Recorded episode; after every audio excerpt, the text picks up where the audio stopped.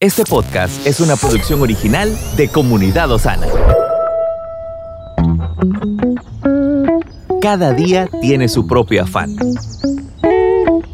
Pero también hay nuevas misericordias que disfrutar. Hoy es un nuevo día. Buenos días, amada familia. Gracias por escuchar nuestro podcast. Deseamos que este día Dios te abrace con su amor, su perdón y conforte tu corazón. Nos acercamos ya al final de esta serie especial de reflexiones de Semana Santa.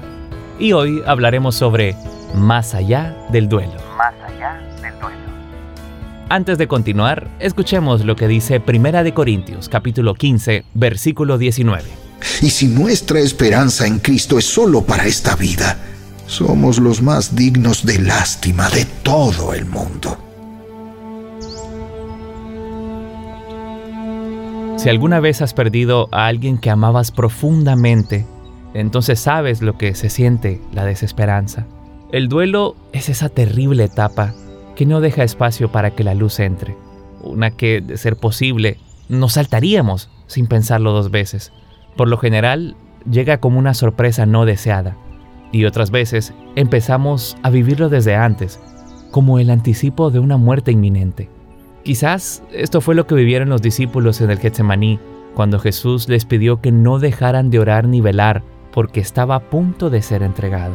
Sin embargo, Lucas capítulo 22, verso 45 nos enseña que ellos solo podían dormir a causa de su tristeza. ¿Cómo podrían no sentirse devastados? La persona más importante para ellos estaba por padecer una muerte terrible y de paso Jesús les había revelado que ellos no estarían allí con Él porque lo abandonarían. Sí, Jesús había muerto, lo habían sepultado y su tumba permanecía custodiada. No es de extrañarse que durante esos días reinara un profundo lamento, una tristeza y mucha confusión entre sus discípulos.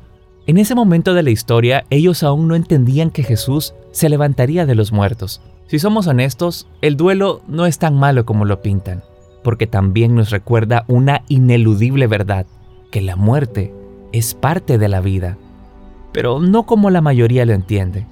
Jesús estaba por demostrar que la muerte es el principio de la vida y no el fin de ella. El lamento precede al baile, el llanto a la alegría y la muerte a la resurrección, que nos adentra en la promesa de la eternidad. Y el Cordero habitó entre nosotros. Pagó la deuda con su sangre por amor. Abrió el camino una vez y para siempre. Solo a Él rendimos todo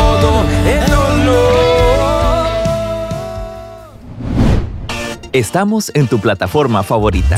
Recuerda que puedes escucharnos en Spotify, Apple Podcast, Amazon Music y Google Podcast.